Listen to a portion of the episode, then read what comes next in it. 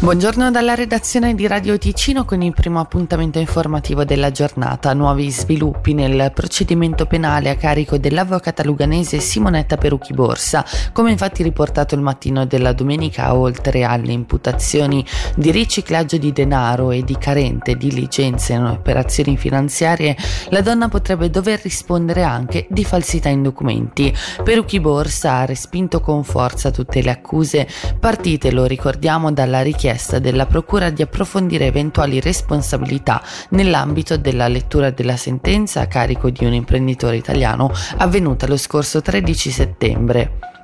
Il gruppo di estrema destra Jung Tat si è reso autore sabato di un'azione dimostrativa contro i migranti. Dalla torre più alta di Castelgrande a Bellinzona è stato infatti srotolato uno striscione per chiedere il rimpatrio immediato. L'azione è stata diffusa via social. Sul posto gli agenti della Polizia Cantonale Comunale hanno tolto lo striscione mentre gli autori si sono dati alla fuga. Il movimento, che non si era mai palesato in Ticino fino ad ora, è da tempo sotto sotto osservazione dalle autorità federali.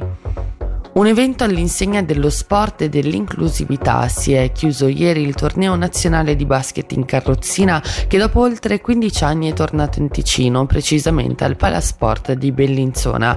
Organizzatori della manifestazione Ticino Bulls, unica squadra di basket in carrozzina sul territorio. Per un bilancio sentiamo la coordinatrice Sonia Lombardo. Assolutamente, c'è comunque stata una bella affluenza, l'evento sportivo è andato bene grazie anche a una grande organizzazione che c'è stata dietro, anche gli sponsor che ci hanno supportato e il bilancio è proprio quello di poter vedere anche le diverse squadre da tutta la Svizzera. Abbiamo anche avuto la squadra di sole donne che sono le Swiss Ladies che loro eh, partecipano come, come, nazionale al campionato internazionale e campioni svizzeri dei Pilatus Dragon oltre al Ticino Bulls. Vogliamo dire qualcosa anche sull'inizio del campionato? So che è imminente. Il torneo nazionale precede proprio l'inizio del campionato campionato che inizierà quindi l'8 ottobre. Si possono trovare tutte le informazioni sul nostro sito, sui social. Ora le previsioni del tempo, oggi soleggiato con temperature a basse quote fino a 26 gradi.